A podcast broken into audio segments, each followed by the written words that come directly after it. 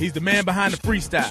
A member of the Rickey Smiley Morning Show, Headkrack puts his love for the culture on display with the Flow and Go freestyle sessions with Da Brat and his introduction to some of the games live as MC. But if you look closer, you'll see a triple threat on the rise. From radio to TV to the stage is one third of the Bodega Bro. The boy is for sure 456. He is Headkrack. This is free lunch. Go.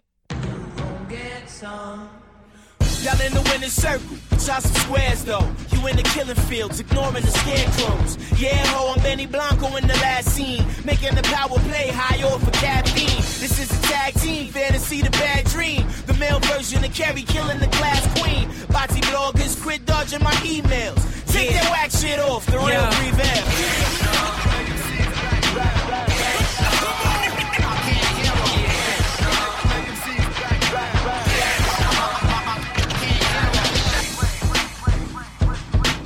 Welcome to the Free Lunch Podcast, home of the New South Movement and the New South Movement Network.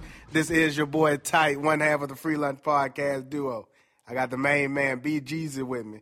B Jeezy, what's happening? You know what it is. BG the 27 kid in lovely Atlanta, Georgia. Free Lunch Podcast. What's happening there? Man, we're in the home, we're in Atlanta, Georgia. Yes, sir. Yes, sir. Home of the Falcons, the Dirty Bird. Call. and you can already hear this is gonna be an entertaining interview and podcast. Uh, we got a legend uh, of, of, of of radio personality. We got a hip hop underground battle rap guru. Uh, I was gonna read his bio off his off their homepage, but it seemed like he wrote it. Only thing I got from it was he's a unicorn, and I'm gonna leave it like that. In a in a world full of wild horses, I'm a unicorn. You're a unicorn. Why and not? y'all know and y'all know the voice. Yo, people, eh, because people get unicorns messed up. Like they, oh, it's such a beautiful creature. Do you realize that's a knife at the head of that, that unicorn's head? Unicorn- Oh, unicorn looks, dangerous. Looks pretty, but it's pretty dangerous, man. Try to kiss a unicorn. See what happens. You get brained. yeah, and, and y'all know the voice. It's the man Headkrack from the Rickey Smiley Morning Show. Peace. Also, uh, of the uh, Bodega Brovas. Yeah, Bodega. Uh, we definitely want to get into both of those, man. But Okay. I got a I got a quick question for you. Yes, sir. So this morning, and and I listen to the radio show, the uh, Rickey Smiley Morning Show frequently, uh, daily listener. Y'all do a segment where y'all call heaven. Right. Are you the Michael Jackson voice? No, man. I wish I was that talented. I am the worst at impressions because, like, it always starts off good, then it goes from, like, you know, an impression to a Jamaican to an Irishman to an Australian. I am a lot I, of I do, different like, people. I cannot stay in character for long periods of time. Like, you know, I recently did an episode of the TV show Archer that comes on FX. Thank God it was a short part because like my voice had no op- you know no chance to change octaves in between like the takes so like that was it. But nah like all every character you hear when we call heaven is all the work of one person. Really? yeah. I don't think he wants his name out there. Nah, don't do but it. it's all one dude and this dude is so talented so talented but it's, it's all one dude man the guy's a mad That's and that's kind of the unique thing about that whole show is that everybody is just so talented in their very own way. how does that how, how does that feel to be in that room on a day to day basis with all that talent? And you know it's ill because like the whole show is like a Swiss Army knife for real. You know what I'm saying? is. Like you know, hey, uh, we need a corkscrew, get this bottle open. Uh, we need a knife to cut this open. We need a Phillips head screwdriver. Uh, Gary, you'll be the flathead. You know what I'm saying? Like you know, everybody contributes something to the situation. Like you know, like I try to keep everybody abreast on pop culture, hip hop news, what's going on with your favorite rappers, what new songs dropping. Gary got the gossip and the tea. You know, Rickey Smiley, of course, got the comedy and the prank phone calls. Special K, he's shooting from the grassy knoll. Rock T's keeping you covered with the sports. Yeah. Da Brat, um, you know, we're still figuring out, you know, all the skills that she has too, because like, you know, like she's a great personality, Personality. an amazing voice, and has is so well traveled.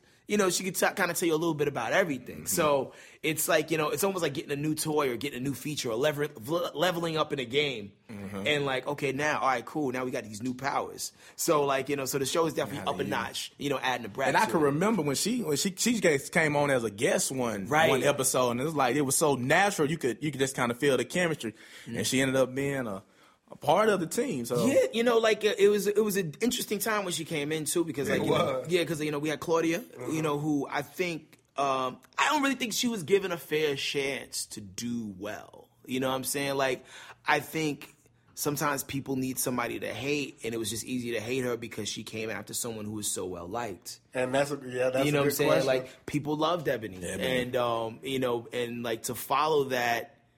No matter who you put in that seat right after Ebony, I think they was gonna have a tough time, and it just happened to be Claudia. Like, and it's messed up because like even I don't watch Real Housewives of Atlanta, but I, I did watch one episode, and it's like crazy because like a little bit, the little bit I saw is like I don't know these people, you know, because they're not like that in real life. You know, like you know, as it relates to like Claudia and Porsha and uh, you know some of the other people I've dealt with. I think Kandi's pretty much the same. She's so like she's so even Stevens, but uh, you know, but like you know, I just like I think between the Real Housewives of Atlanta and just like you know just stories that you know people made you know made up on like the internet and stuff like that. I just think people just whatever reason didn't like Make it hard, yeah. And and also when she uh, came on, you know, a lot of people knew her from uh, the Foxxhole. Right. Which is satellite Right. radio. You can say whatever you want, Right. talk greasy, and then Mm-hmm. like on terrestrial radio, it's a little bit of a different animal.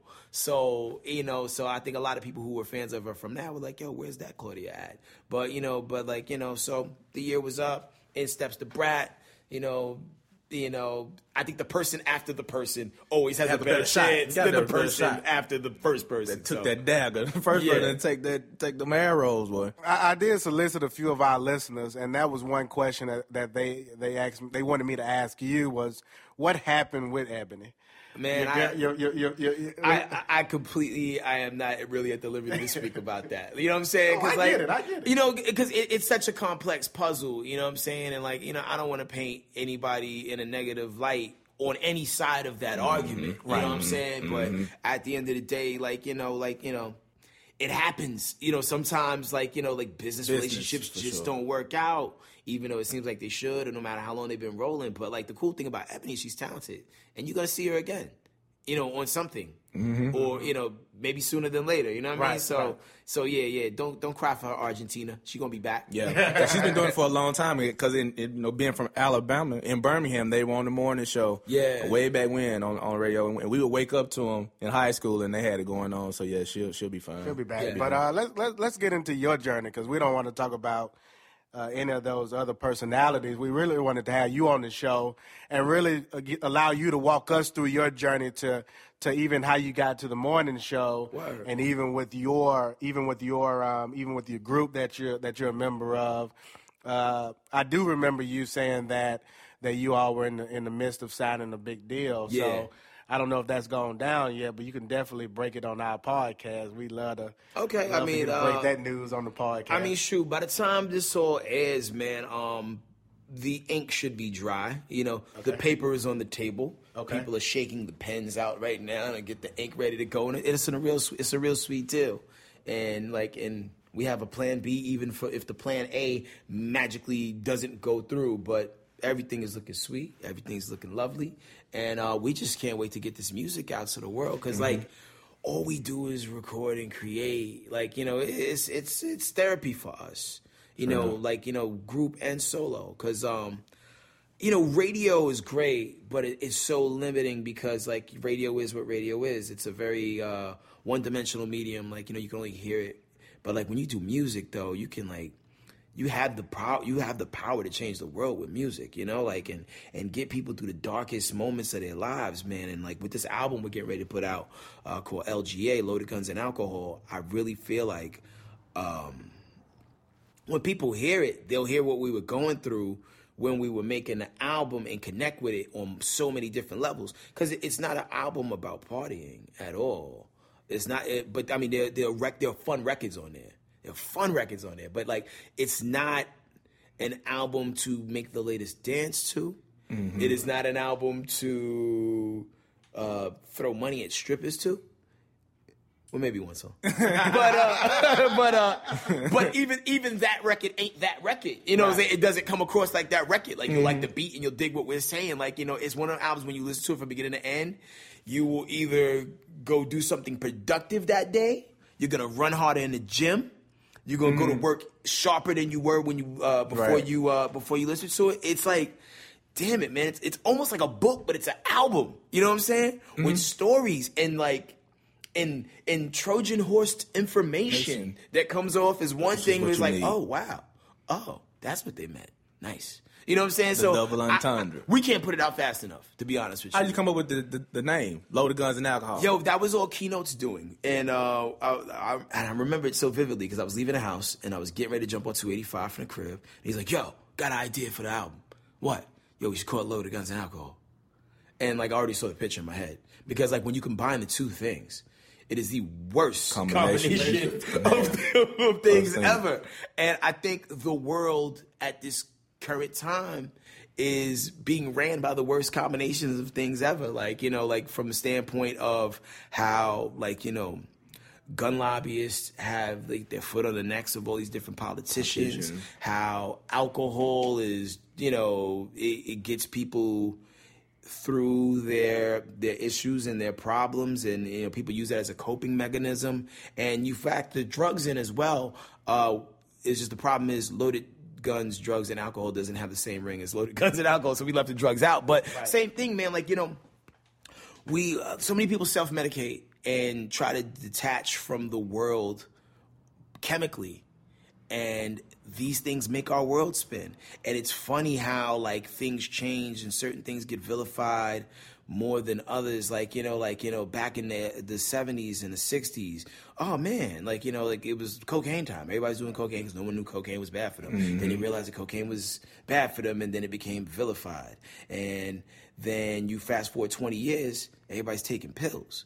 Not really realizing the pills are just as bad as the cocaine we were vilifying in the 60s and uh, the 70s and going into the early 80s. Mm-hmm. So people are kind of swapping out drugs every cycle. generation. It's a, it's a Cycle. vicious cycle. It's a cycle. Like you're getting to a point now where like heroin use is back on the rise.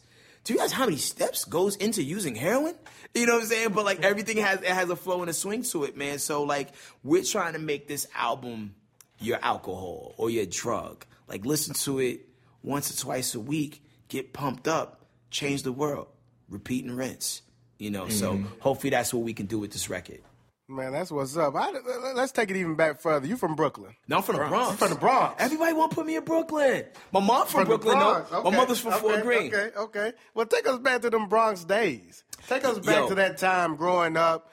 Uh, the scene, set the scene for us with with the hip hop music, um, and how you even got into like loving hip hop and and, and and and wanting to be a personality, etc.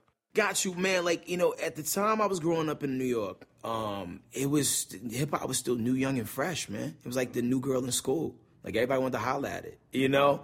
And just to hear it evolve on the radio from being like this dirty little secret that was played at night after 12 midnight with like Red Alert and Chuck Chill Out and you know the Awesome Two to being this thing where like there's stations that are like that's their thing we're the hip hop station you know what i'm saying? Like it was amazing to watch that transition because like you know there used to be stations whose whose whole thing was we're the station that doesn't play, play rap. rap. you know to now like you know in order to survive you have to have some type of influx of hip hop in your situation. So the things that were really driving the culture at that time, you know, like especially when you talk about like mid to late '80s, is like you know, shit, crack cocaine was on the swing, and the world was changing.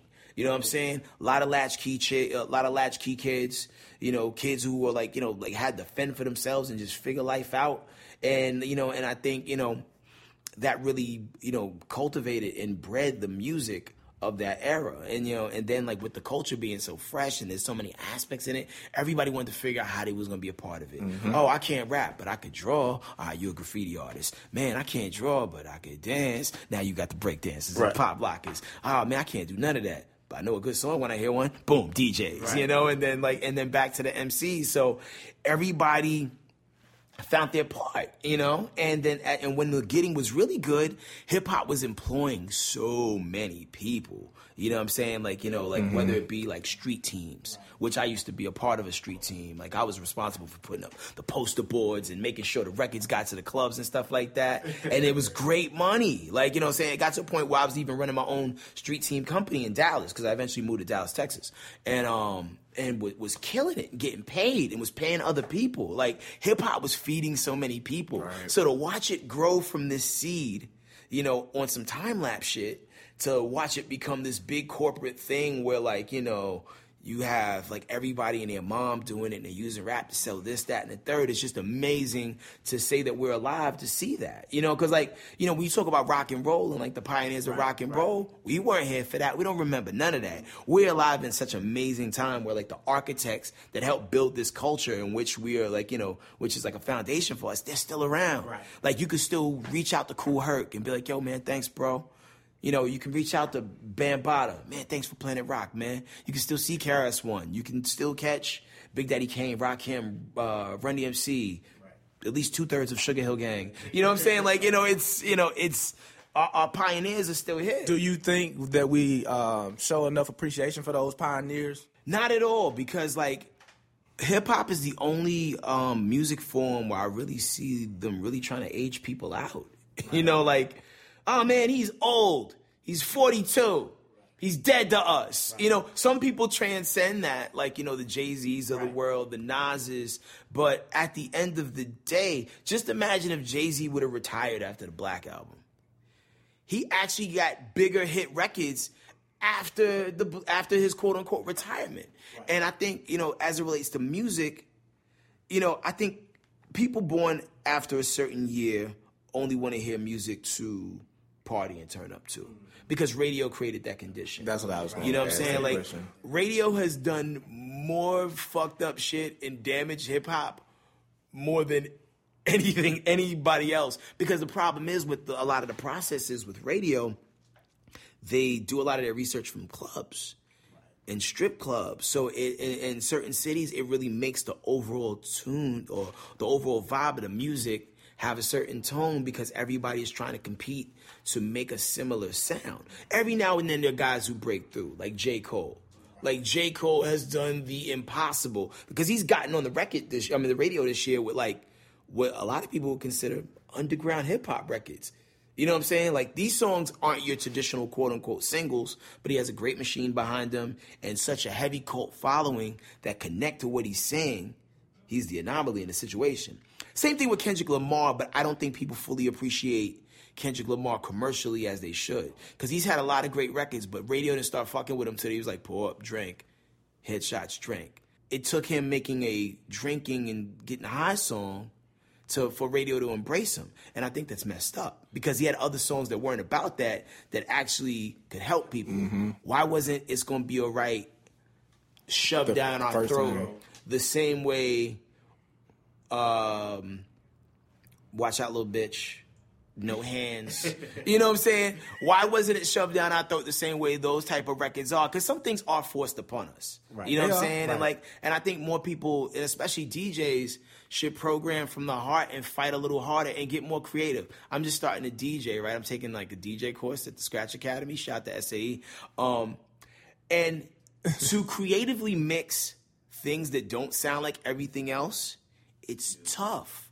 But DJs have to work harder to be better to figure out how to do it. And that's what they were doing in the beginning. doing, right. That's what they were doing in the beginning, and I, and we listened to. So, what are your thoughts? Because because I think Dame Dash touched on a lot of this Mm. when he was kind of exposing and, and, and talking about talking about culture vultures and Mm-hmm. and that sort of thing. What do you think about his comments on on both um, Sway's show as well as on uh, Breakfast Club. Breakfast Club. Yeah, I only caught like little like you know snapshots of it, whatever Instagram offered me in 15 second uh, spoon fed dosages. But uh, the um, I mean, there are a lot of culture vultures because at the end of the day, it's a business. Everybody like you know, you have some people who like I do it for the culture, like you know what I'm saying. But you have some people who's like, how much money can I make off of this? And it's not a bad mentality to have if you want to make your livelihood the hip hop culture you're you're forced to be a culture vulture in order to figure out how to get money from it. So I understand that aspect of it, and they're always going to be both parties. You know, like you're gonna mm-hmm. you're gonna have your purists and you're gonna have your vultures. It's just the way it is. There's more purists I feel than there are vultures. But you know the vultures kind of get vilified because they figured out a way to make money off of things.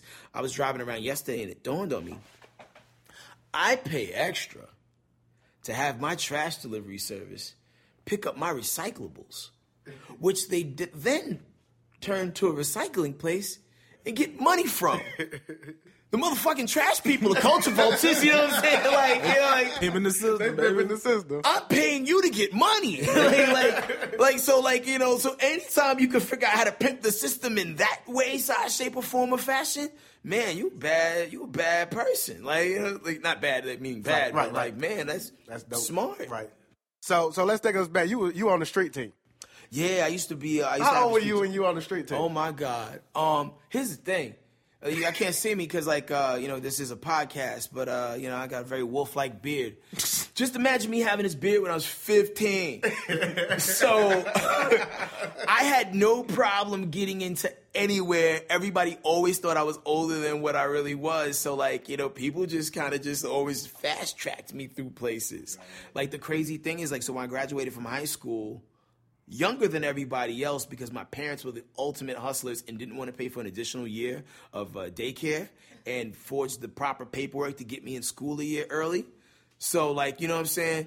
So I'm graduating high school when I'm like 15, 16. You know what I'm saying? So, but anyway, long story short, um, I graduated high school. I took an internship. Um, there was this thing called survey broadcasting, which I thought had something to do with radio, but it didn't. It was actually like, hey, we're gonna send you to a record company and you're gonna intern there. I went there and I bust my ass every day. I was there before everybody else. I always checked my work, was very thorough, handled my mail outs, went above and beyond the call of duty. So they uh, bumped me up in the company like right after my internship was over and um made me the radio assistant to the regional uh, director for Motown. Uh, the, the, like in the, for like the Southwest region. So my job was to like do mail outs, call college radio stations and secondary stations, make sure they're getting the records and stuff like that, making flyers. And this is before like Photoshop was like super duper popping. I'm like, like, you know, them people that do the ransom notes, I'm cutting out paper and, you know, glue, glue sticking it down and just making the dopest stuff I possibly can with like, you know, no computer damn near and a copy machine. But like, it was enough to like, you know, make the bosses happy. And, um, so my boss at the time, Shannon Henderson, she had a promotion company called Griot that was like bodying everybody in Houston.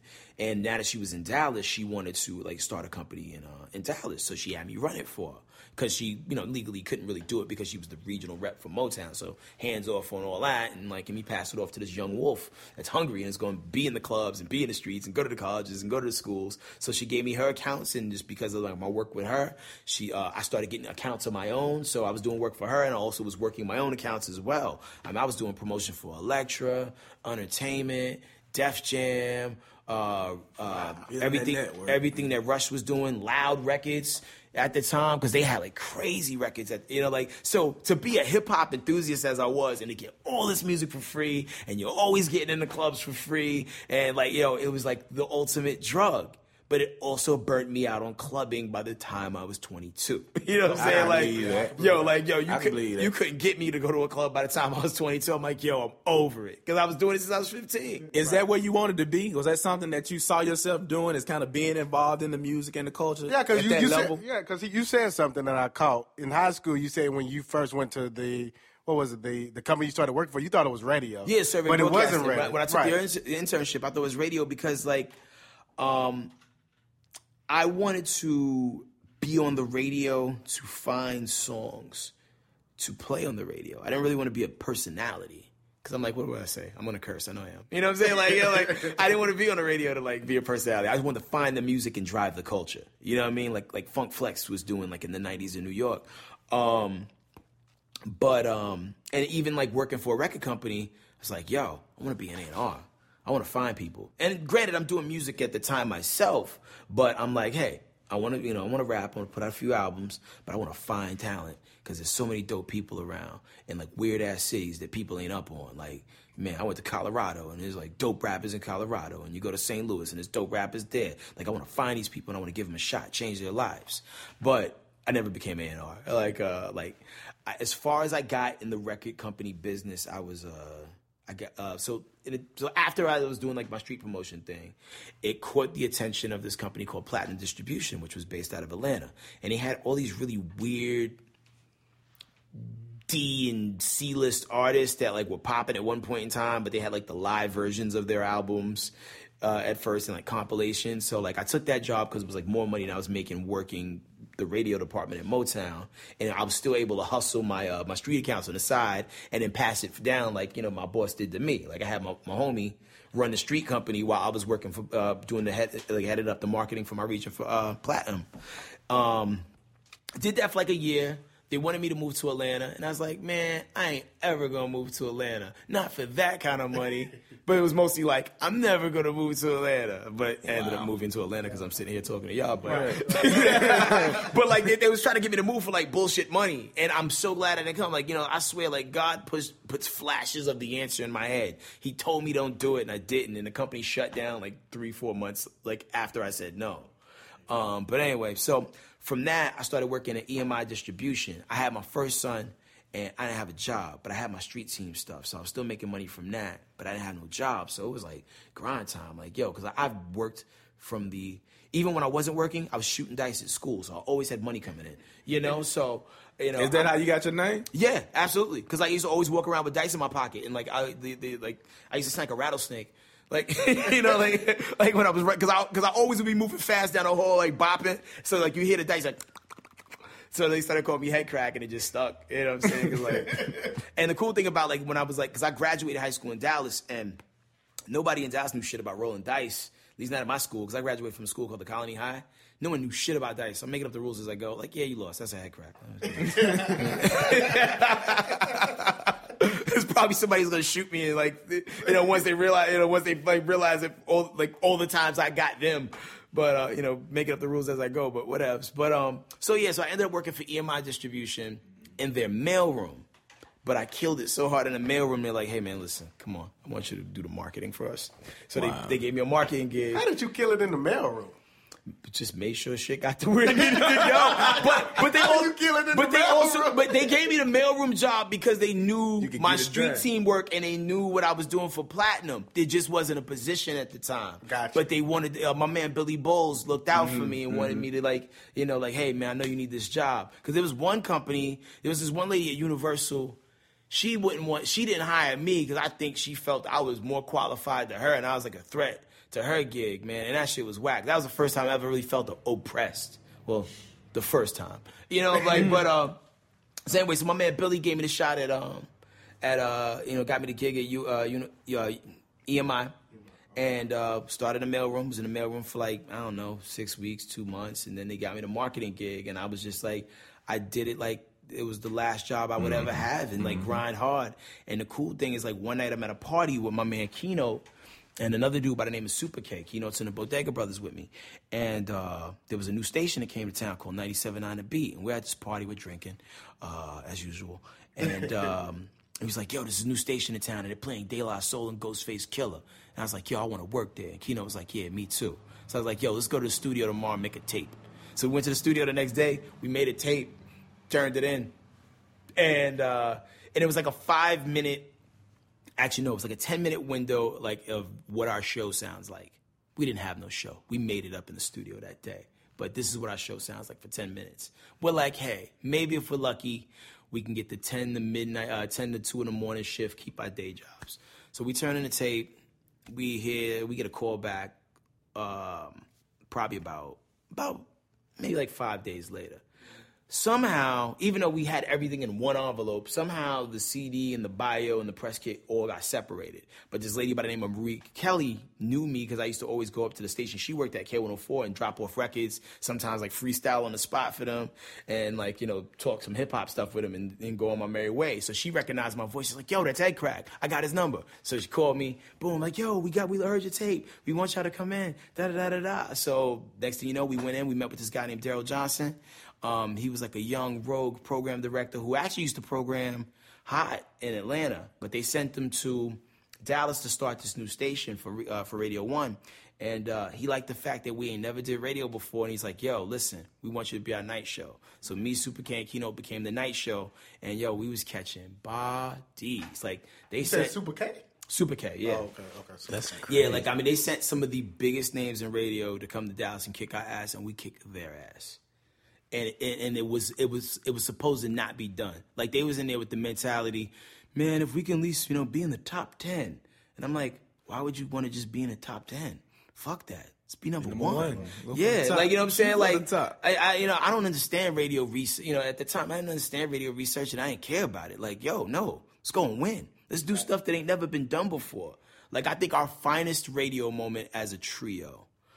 Um, it was the seven year anniversary of the death of Tupac, and I found some weird, rare Tupac interview that ain't never really made the rounds. He was talking about poetic justice.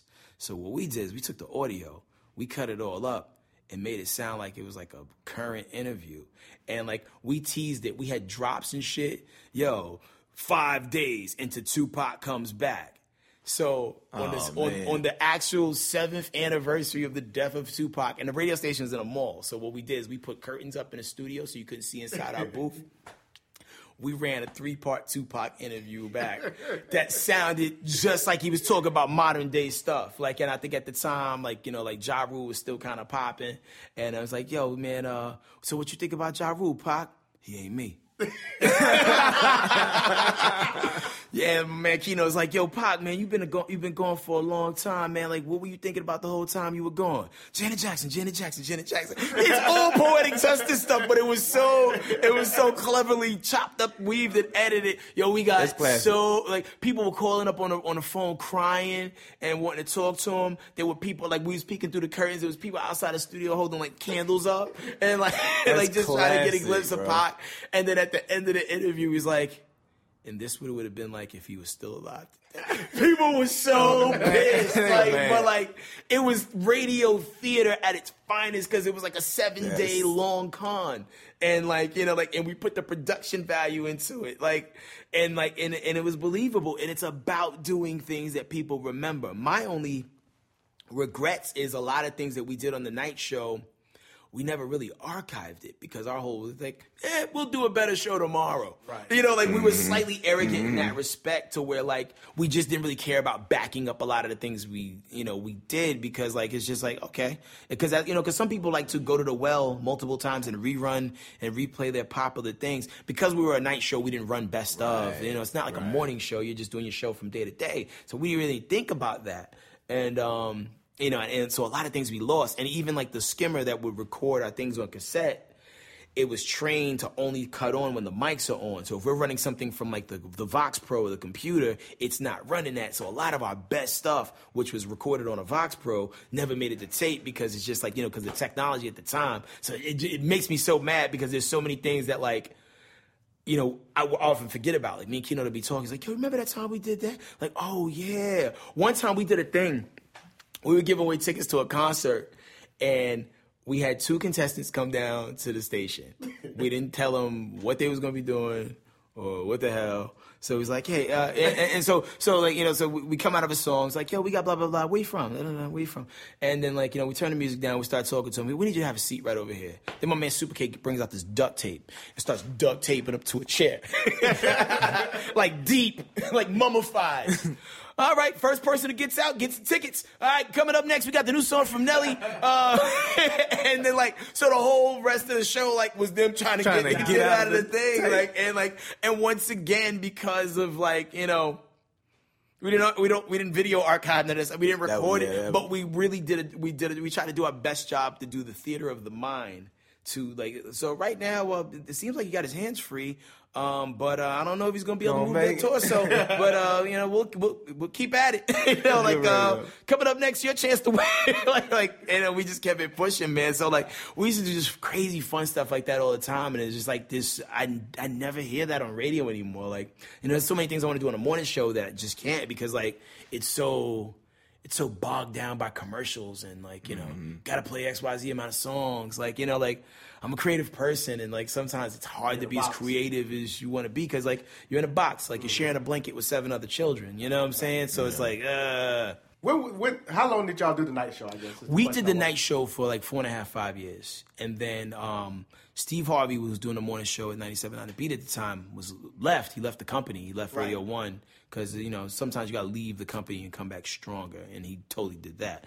Um, so they needed a morning show, so they put me with Rickey, who I was slightly familiar with because like you know I'm doing night show for like five years. Was Rickey in Dallas then, or was he? no, he was, he was Birmingham? still in Birmingham. That's okay. But like I was slightly familiar with Rickey because like you know we would have the TV on in the studio, and I think he had a, he had a show on uh, BET called uh, Yeah. The Way We Live, and he also uh, Hosted Comic View. View. So I would always see his face, but didn't really know any of his material. You know, prior to meeting him. So when we meet, it's like weird, like, you know, because he's from Birmingham, I'm from New York and shit. Like, hey, what you, what you, what you about? What you about?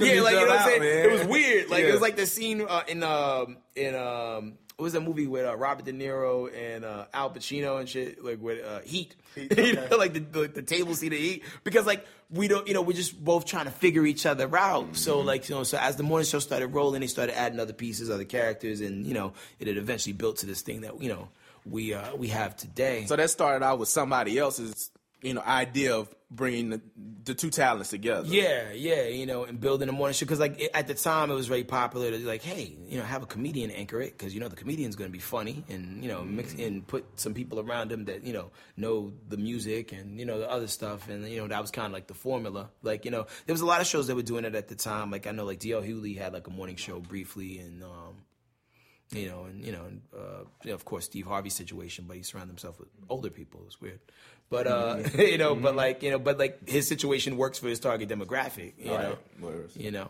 so So you, so y'all formed the group, and then that's how the radio show, uh, the morning show started. that's how the morning show started, man. 97.9 to beat in Dallas, man, in a little tiny studio in the mall, Valley View Mall, and um, and it, it was dope. You know, like But were y'all syndicated at the time? No, we, we didn't start syndicated because, like, you know, you got to prove yourself. Right. You can't just like turn a show on and like, all right, let's put them everywhere. Like, nah, you got to make sure you work in one city first. So once uh, we, you know, proved ourselves in Dallas, they put us on in uh, St. Louis, and then from St. Louis it was uh, let's say Baltimore.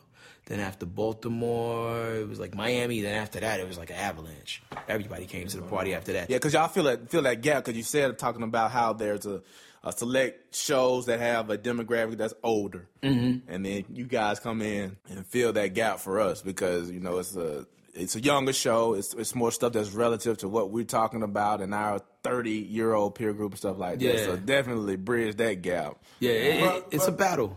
It, it, it is a battle, and I wanted to talk about that with the landscape. So when you guys first joined, y'all kind of feel that void for that younger generation, that target audience. I'm assuming being what about 25 to to 40, or even younger than It that. depends the conversation. Like sometimes they tell you, "Hey, you're speaking to, mm-hmm. you know, people that are 18 to 34."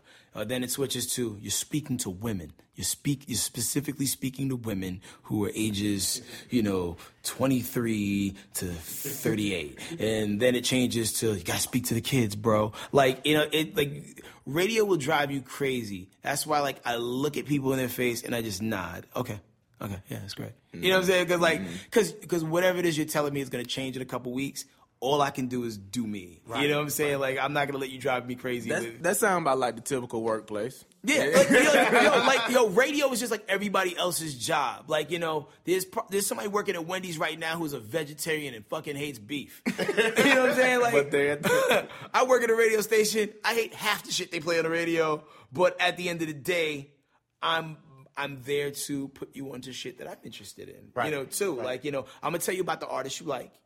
But I'm also gonna like, you know, I'm gonna sneak some stuff in there. I'm gonna tell you about Earth Gang. Earth Gang. Like, I was I'm- gonna tell you. I'm, I'm gonna tell you about. You put me on Earth Gang. I was you, coming man. from. I was riding from Atlanta. You said check out Earth Gang, and they ride. It's heavy. Word, man. It's heavy. It's jamming. there's so many dope people who have nobody in their corner fighting for them. You know, like, and at the end of the day, the culture will only exist if you're pushing the envelope and just pushing people. Even if you look at like, you know, sales trends, the people that get played on the radio a lot aren't even the people selling records. Th- There's something to be said about that. There is a reason why Rick Ross doesn't have an album that sold 2 million copies. With that being said, I also feel like they don't play his best music. They mm-hmm. play his ratchet shit. Mm-hmm. You know what I'm saying? They don't play mm-hmm. his stuff that could actually maybe speak to somebody who's going through something. You know, um, you know, and even people like Young Jeezy who figure out a way to keep it street, but also at the same time kind of like inform people. I feel like more so in his career at this point, they should be supporting him more than ever. Oh, same thing with Ti. The fans won't let T.I. grow up. Right. Yeah, T.I. is still in the trap. Whatever. You know what I'm saying? Like, it don't, it don't really. I'd be so disappointed if I saw T.I. in a trap right now. You know what I'm saying? It's like really you have all these businesses and all this money, and you have a show on TV. Like, Why are you in no, show people what happens when you leave the trap and go legit. But the fans don't want to let cats like that do that, and it's just so disappointing. And that's just another thing about hip hop culture that we have to figure out a way to to reset the mind state. Like, hey, don't age these people out. Let them still entertain you. Like, have you you guys ever seen Big Daddy Kane live? Mm-hmm. Like in the last five ten years, mm-hmm. Like Big Daddy Kane year? has one of the best shows, live mm-hmm. rap shows you will ever see in your life.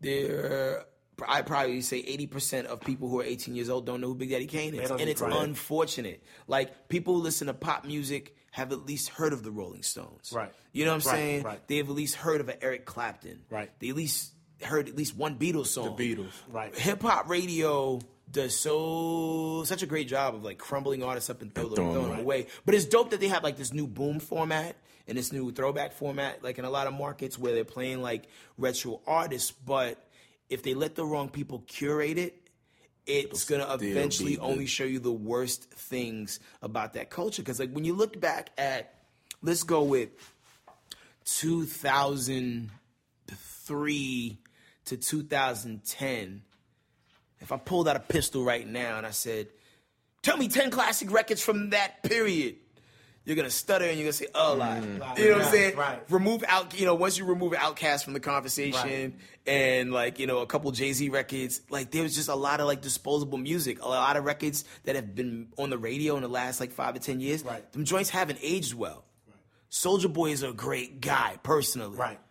But his songs have not aged well. Like I put on, uh, you know, we played a throwback joint in the morning, and one day I put on, uh, it was either Turn My Swag on a Pretty Boy Swag, and it was just like, uh, you know, like right, right, right, like right. I wasn't really a fan of it then because like because I, I like lyrics and I like things that are gonna, I don't know, make me think, but like I didn't like it then, but even now it's like, uh, Uh, right, yeah, right, but right, like, right. but on the flip side of that, Soulja Boy's a cool dude, Mm-hmm. cool, and like, and to see somebody so young figure the game out, get a lot of money off of it, Right. You know, whether or not you like what The he music, contributed to the yeah. culture at all, but like, there's something to be said about the business respect acumen. Yeah, when we talked about the target audience, I, I wanted to make a point. I'll get to a point.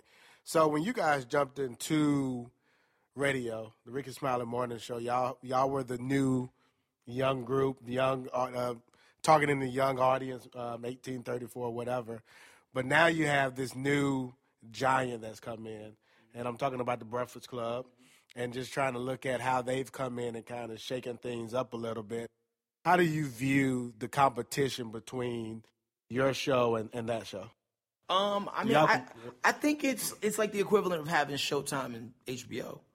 You know, some people like one, some people like the other, and it's totally okay to like both. You know what I'm saying? Like Charlamagne the God is a cool dude. Like you know, that's that's my man. You know what I'm saying? And and I've been a fan of his for years. Like even you know, even going back to like the Wendy days. And like the weird thing about radio is like people think just because you're on rival situations that there's always beef and tension. Right. You know what I'm saying? Like, you know, just, you know, in a complete moment of transparency, I was so relieved to know that, you know, Charlamagne appreciated me too. Right. You know what I'm saying? It just helps. just on some on some it black helps. some It black helps. man to black man It shit. helps. You know It what I'm saying? Because like, you know, I ain't never did no sucker shit a day in my life. You know what I'm saying? Or or harbored no ill will towards anybody or like Mm-hmm. felt jealous of other people's situations. So like, you know, I have no problem just sitting back and just admiring what certain people are doing. Cause like even when they started popping, you know, I was telling anybody who would listen, hey, listen, we probably need to do a better job with our online content. Because blah blah blah blah blah blah blah. You know what I'm saying? Like, yeah, because like, you know, because perception is reality in in in radio. You know what I'm saying? Like if you see certain things a lot, you're gonna like, you know, believe that this is the only voice in that situation. So that's why like over the last few months I really took it upon myself to pay a guy out of my pocket to come to the studio and videotape the interviews that I do, or even we do as a morning show sometimes, and post them online. Because if you don't see them, they didn't happen, and you didn't do it. Right. You know what I'm saying? And and it, and I've been telling people about this for years. Like, yo, like, hey, we got blah blah blah coming in. You sure you don't want to tape that? I'm gonna tape that. You know what I'm saying? And like, I got tired of being the "I told you so" guy. You know what I mean? So you know, it is what it is. So now in that department, virally, we're chasing a chuck wagon. Right. Even though if you look statistically, we've probably like you know had way more content that we could have put on the on the web. We didn't. So now that's that's the fight that we have to mm-hmm. have, and that's a fight that I plan on at least throwing punches in. You know, like you know what I'm saying, like you know what I'm saying, Yeah. like you know, like uh-huh. even if it's out of my own pocket and it has nothing to do with the situation I'm on, and it's about my brand personally, because like at the end of the day, I do a lot of the interviews. Right. You know what I'm saying? Like I will go home and come back to work to interview somebody because I am that passionate Right. about, the About the culture. I'm that passionate about what I do. And a lot of time, it's a lot easier to conduct an interview and get what you want when it's just you one on one anyway. Mm-hmm. Because like you know, like interviewing people is like it's like going to a psychiatrist. Mm-hmm. No one's gonna sit on your psychiatrist's couch and tell you everything you want to know in the first five minutes of an interview. You gotta get them comfortable. You know what I'm saying? Make them make them relax. Mm-hmm. Once that spine curve and go into a C motion, you got them. They'll tell, they'll, they'll tell you anything. you know what I'm in. saying? Locked We, in. we did a great interview with R. Kelly um, a couple years ago, and if that interview was done live on the radio, it wouldn't have been as great because, like, you know, you only talk for a couple minutes. All right, we got here to play a song. Oh, we got here to have a good commercial break. But when you get to come to work after the chill. fact, Right. sit down, unrushed, you got 30 to 45 minutes to really flesh it out and get the details. That's the best way to do an interview, man. Like, you know, the, the, and, and I'm always fighting for those things. Like, whoa, whoa, whoa, whoa, we're going to take this person live?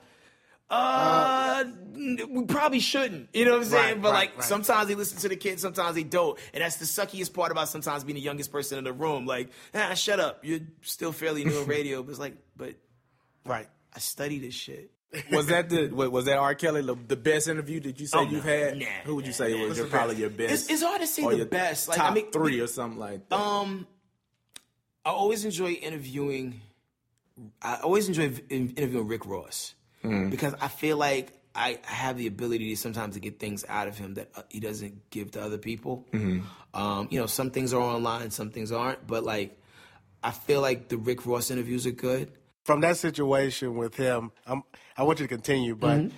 speaking about Rick Ross, um, him and, and with and with his uh, with his girl Lira. Yeah, Lira. What do you, you think? Do you think just from your observations, you think him and like he's really fit into into Lira and and he was really crushed by whatever happened?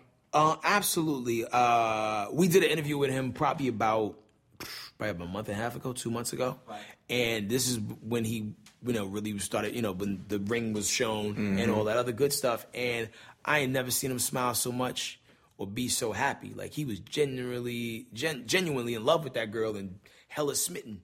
You know, over over the situation. She's like, "Hey, come over here, baby. Tell him, you know, da da da da." Like you ain't never see Rick Ross so unguarded. So you know, like that instantly made you happy for him, and it was dope because like he's never given me that. So that's great. So okay, you're telling us this. We even got them to sing Belle Biv DeVoe's "Poison" together on video. Oh yeah. Who does that? Yeah, he, you know he, I'm saying. Was, he was So- all the way in on that. one. yeah, man. So like I be trying to just get like unique moments with people and it's always great when people feel comfortable enough with you to where you they know you ain't trying to set them up with a loaded question because I'm not really here to make you look bad. I'm here to have a conversation and try to get you to talk about the things that people may expect you to talk about. I mean, I think a, a great case was um, with CeeLo.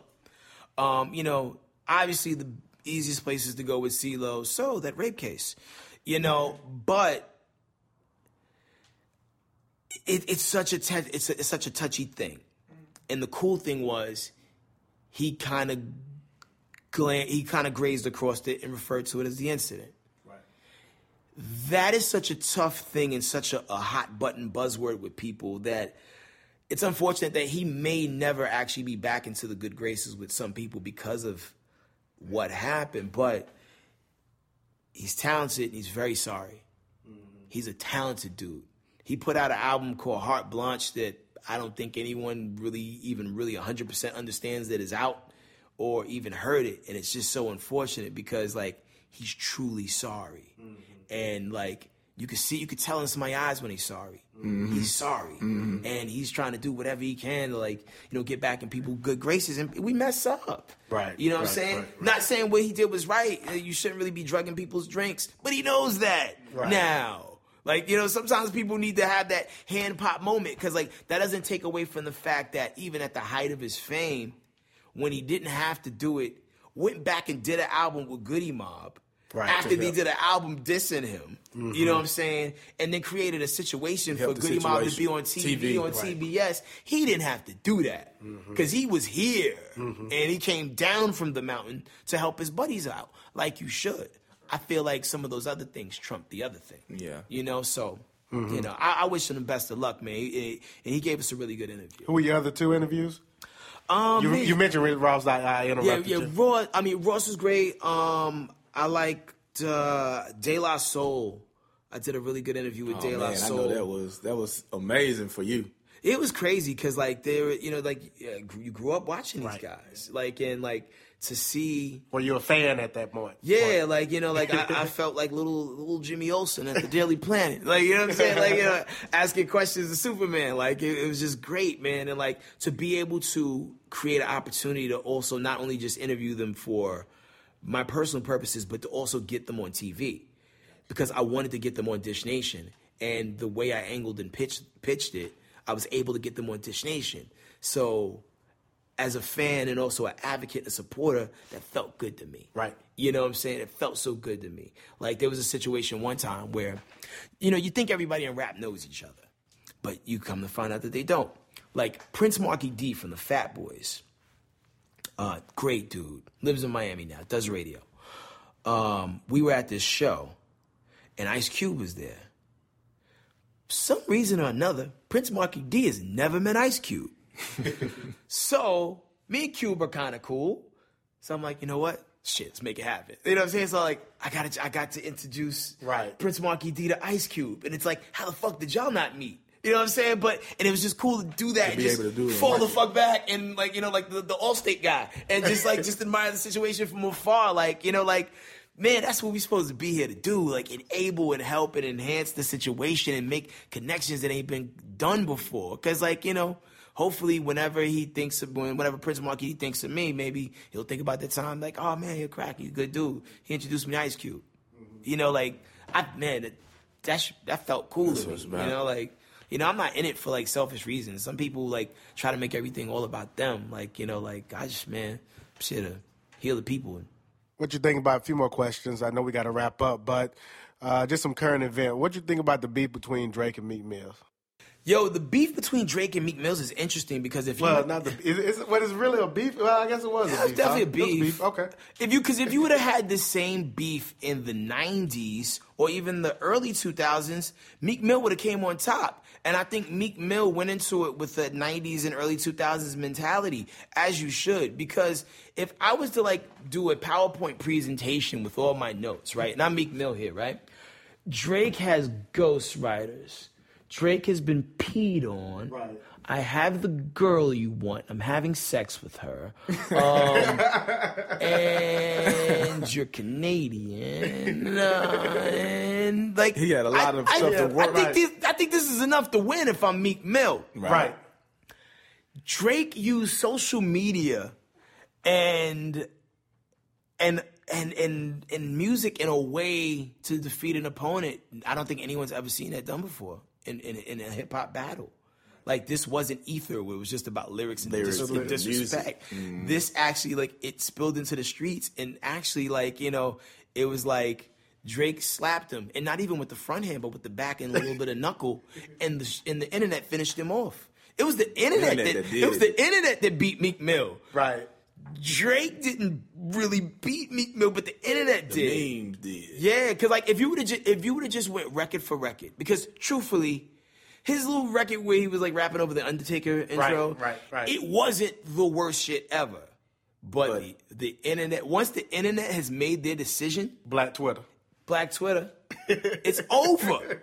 It's over. Once they've picked their side, it is over, and there's no coming back from that. I think that is historically the first time a light skinned dude has sunned a dark skinned dude in such a way. Like The panda. The panda. the, no, the, the panda man left his left his marks in him, man. Like the last time you seen light skin versus dark skin oppression in such a fashion, it was LL versus Mo Dee, but there was no social media. You know what I'm saying? Mm-hmm. Like it was it, never seen anything like it ever.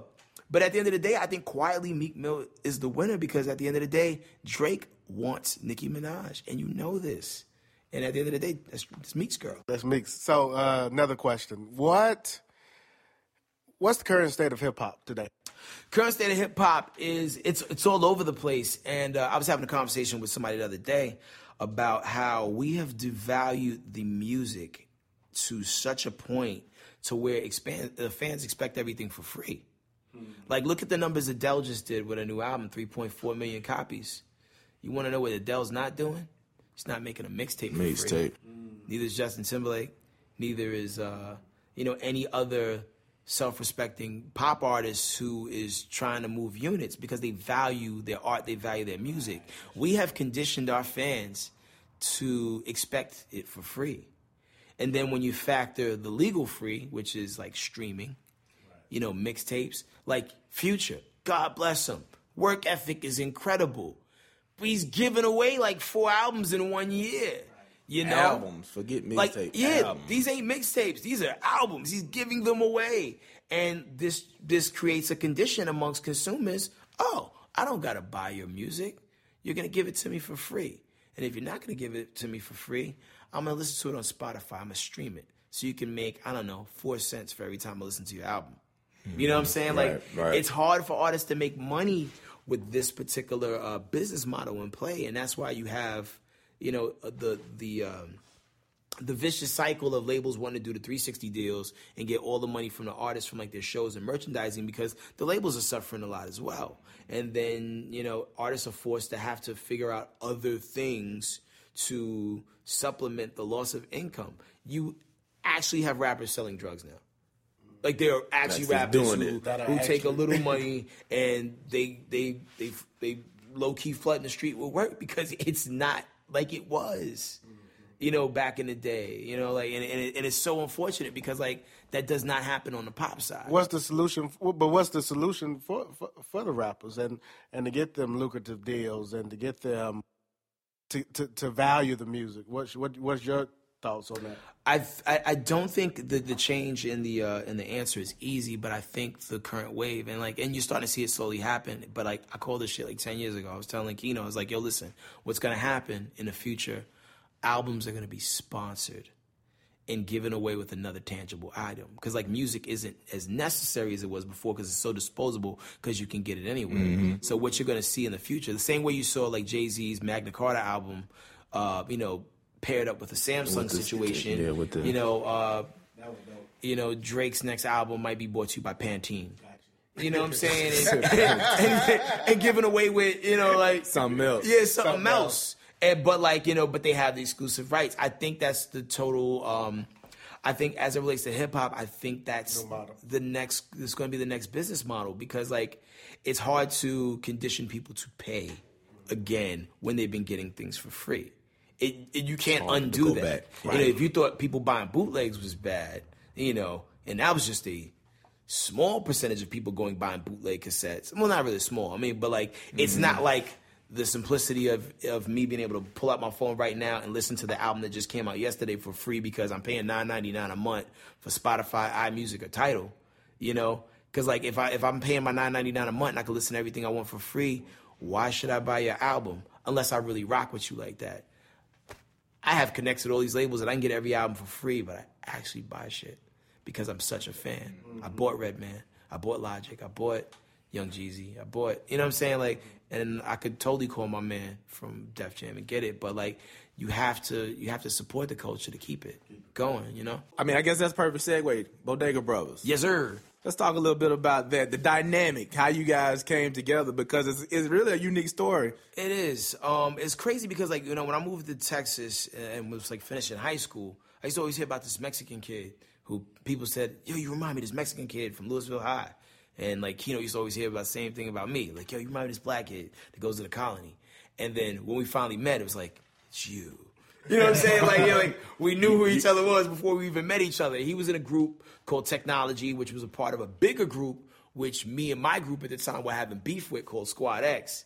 But it wasn't like real beef. Like it was like a, it was like a secret war. Like you know how like you know like USA and Putin, Mm-hmm. they, they we, you know it's like there's tension, but no one's no one's the- yeah no one's licking the first shot, but there's definitely tension and like there was snipes and barbs and you know people were waiting. But anyway, so Keno was in that crew, and then you got Travi, the Irishman. Uh, he was in another group called the Menu, and uh, and like and everybody had like great stage shows. So um, when I stopped doing as much group stuff as I was with the group I was with at the time, I started doing solo records, and uh, I had a hype guy who me and him just kind of like you know just just associated for whatever reason. And Travi, who was just leaving his group, was like, "Yo, I'll back you up on stage. Just like yo, just bring me with you." And I was like, "Word." You know, Travel Travi is such a loyal dude. So me and Travi, we traveling, we doing shows all across the country, you know. And then an opportunity came for us to go to Europe to do some do some shows, and um, me, Travi, and Keno had a couple songs that we recorded that were a part of my set now when I was doing solo stuff. So I was like, well, damn, I want y'all to come to Europe, but I don't want y'all to just come and do one song. Tell you what, let's make a couple, a couple extra songs, just like you know, just to fill up the forty-five minutes to an hour that we'll be rocking and like you know really fluff it out. But because we were so tight, you know, because me and Keno doing a night show every day, so like you know, like at this point we're like fucking best friends, and like you know, in Travi, you know, we've always seen each other and hanging out. The songs wrote themselves because like we were just writing records about just like real things that would happen. We would hang out and just like just like just b boy shit. So like 12 songs materialized quickly. So like, you know, me and Keno were in the gym one day. He's like, yo, we gotta call our crew something. He's like, and then we, like, yo, I got Bodega Brovas. Know, what does that mean? Well, like, you know, like Bodega is like, you know, you can get anything from a bodega. Like, you know, you can buy like a sandwich, cigarettes, rolling papers, weed at some quality bodegas. Like, you know what I'm saying? Like, bodegas offer everything. And I felt like musically, that's what our group is doing. We're giving you a little bit of everything because like we we're the same, but we don't agree on everything. You know, we don't agree on everything. Like, you know, I'm like mm-hmm. like man, me and Trav I be having like and Keno be having such heated like arguments about politics and like gun laws and like you know but, like because Keno and Trav I feel like yeah everybody should have a gun. Wild Wild West. Like but, like no. Like everyone's gonna get shot. Like you know like, like but and like so like but it's you know but everybody has a valid point for where they're coming from but we can like clash fight argue about shit and go do an amazing show and high five each other and, and go our separate ways and come back and do it again and it, it's just such a great situation because like imagine getting to travel with your with your best friends like and it's what you do you know and right, like right. and like and your job is to just figure out ha- ways to do creative things like we're opening for rick ross uh, at the end of the month Oh wow. Oh, wow. and, and the thing that we're Where, doing where at? Where at? in dallas In Dallas? it's this place called the bomb factory and the thing that we're doing for this rick ross show is so fucking absurd and so not been done before. Like, oh my god! Like, and, and but that's the thing. We're always trying to push our limits and, and, and test ourselves. Like, we did a show a couple weeks ago. We opened for the J- GZA from the Wu Tang Clan, mm-hmm. which is kind of ill because it's such a weird extreme. Like, why Wu Tang Clan? Rick Ross. Like, our music covers such a wide spectrum of things. Like, It's more than just one one genre or one type of style or what have Well, you. I think the lines are becoming blurred. There was like a period in time where like you wouldn't see certain groups on a bill with certain other artists. Right. But like now I think the lines are becoming blurred again where like, you know, hip hop is such such a fragile point. People are coming to support a little bit of everything all in the same night. I was hosting an event last night, the Omen Cypher, and there was like a little bit of everything and like everybody kind of appreciated it everything all equally. But like yo, like I mean, but even with the GZA show, the stuff that we did that night was just so ill and unique to the crowd. Like when we stepped off the stage, it was like, yo, listen, how would you guys like to do this other show? And I'm like, hell yeah, we'll do it. So How you how you feel when you get off compared to radio?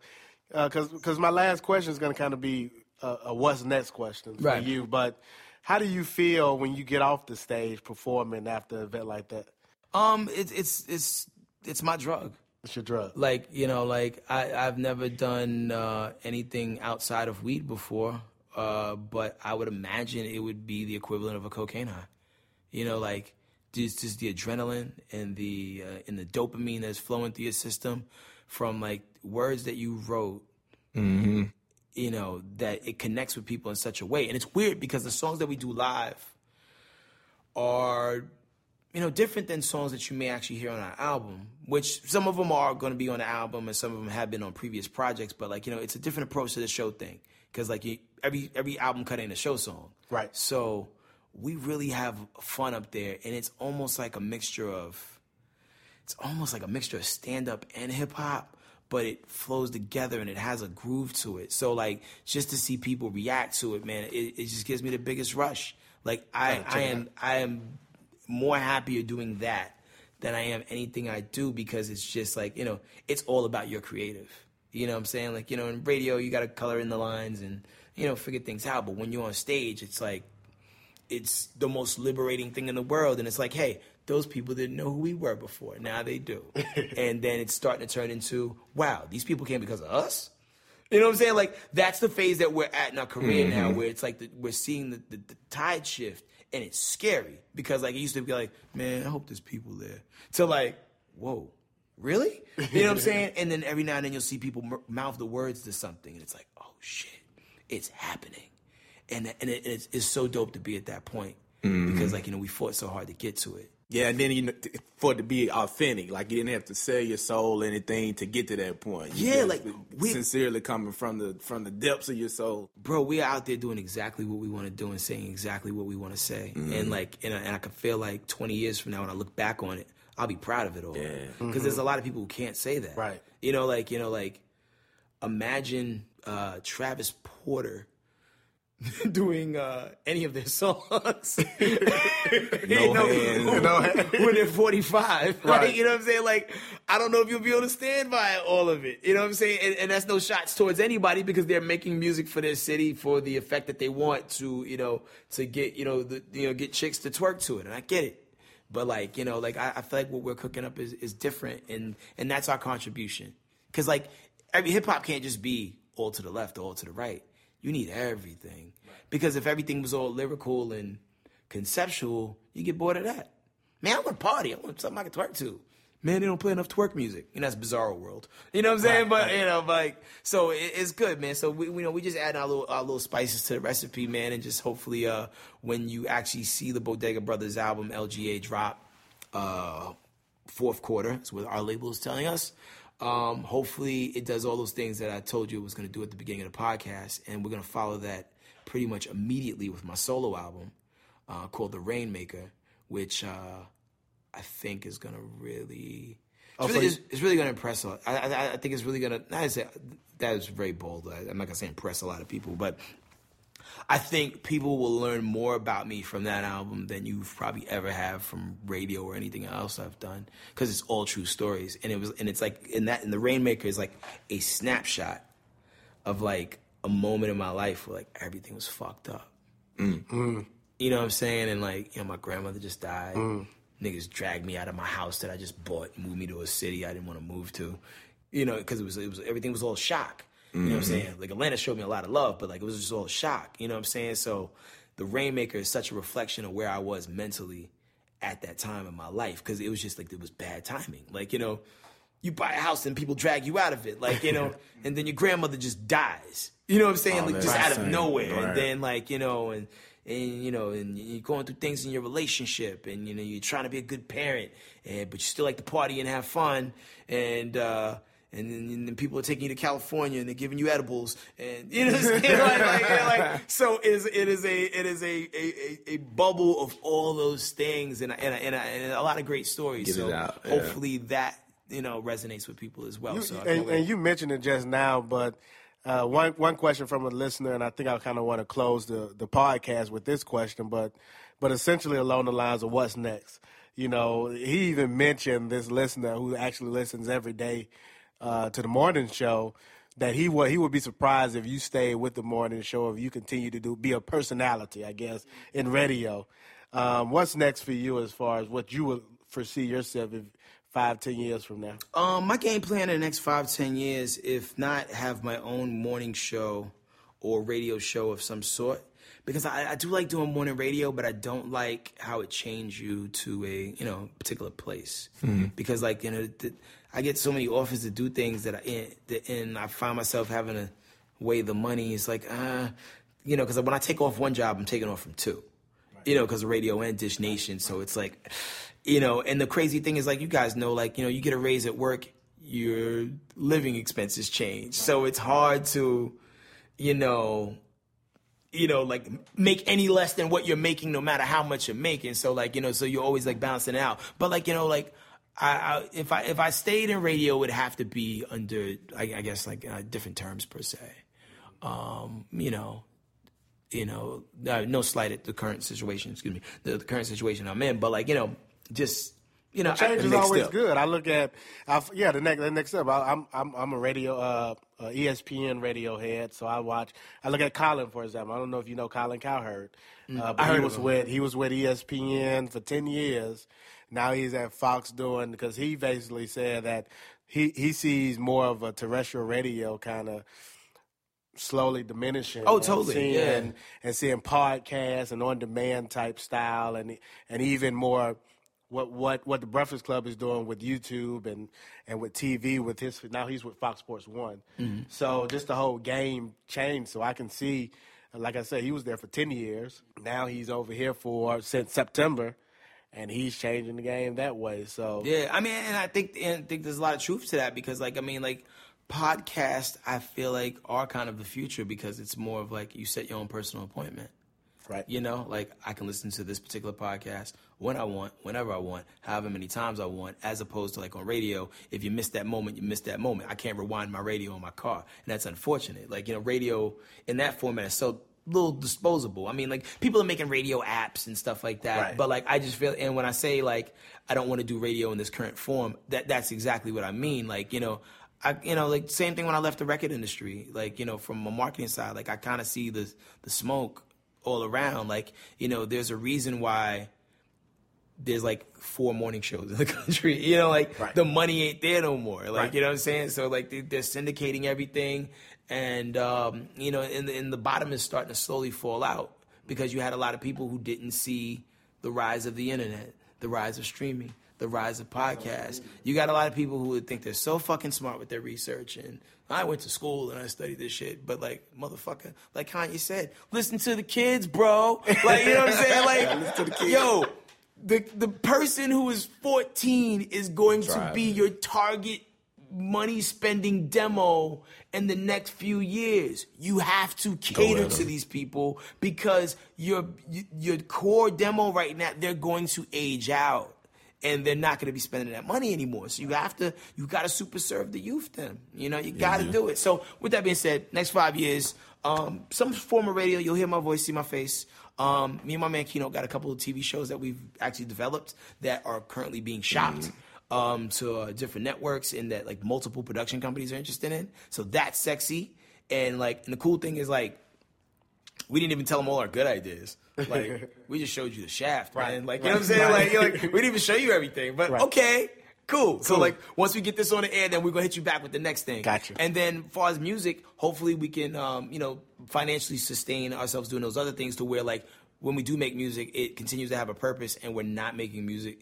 And, For I- money, and, for and the I, money. and I think even if we made like two dollars between the two of us doing TV, we would still make the type of music that we make now because it's just who we are. Right. Because like we've never made music to make money, even though we want to make a lot of money. You gotta put that in as he as he, lean, as he leans into the mic on that gotta one. Oh, I leaned in. in like the most interesting man. Yeah. Like, like to say that. The freestyle Headkrack. Yes, sir. You you you are known for rapping on the spot on the on the show. Mm-hmm.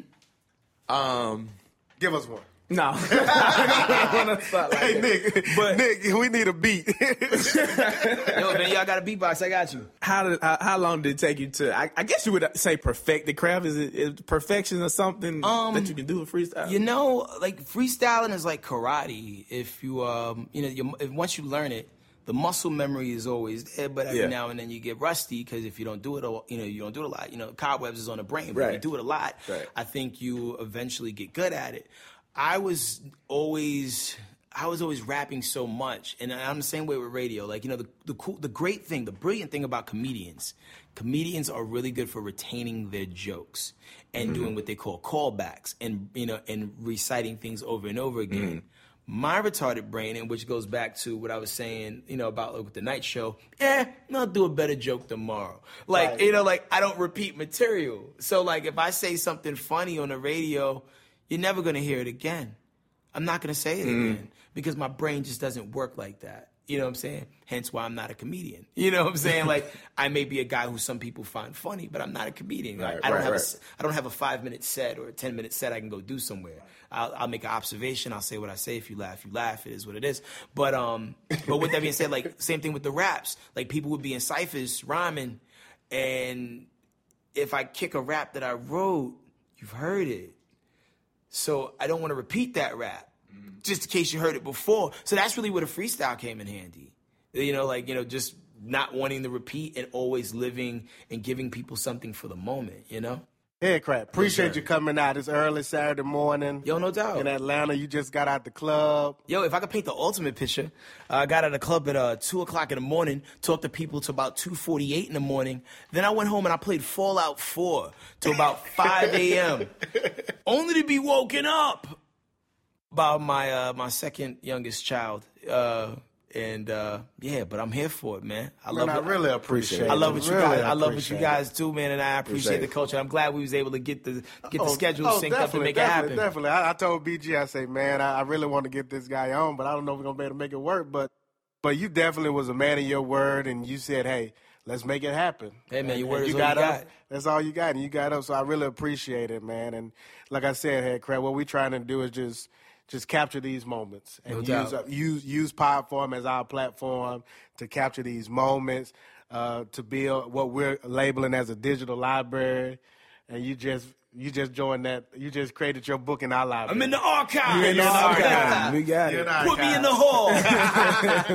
We got So, it so, so we on our way to that to that New York uh, Public Library status digitally. No so, doubt. uh, but thank you for coming out. Thanks for Um, having me. But let the people know how they can, uh, if they're interested in getting your your music or learning more about you, how they can uh, reach out to you. Well, here's what it is, man. The website uh, where you can find out stuff about Bodega Brovas is bodegabrovas.com, and it's not spelled phonetically. It's actually B O D E G A uh, B R O V A S.com. That's at 4:30 in the morning sleep. Bodegabrovas.com. Um, we got music on iTunes. We have music on Spotify.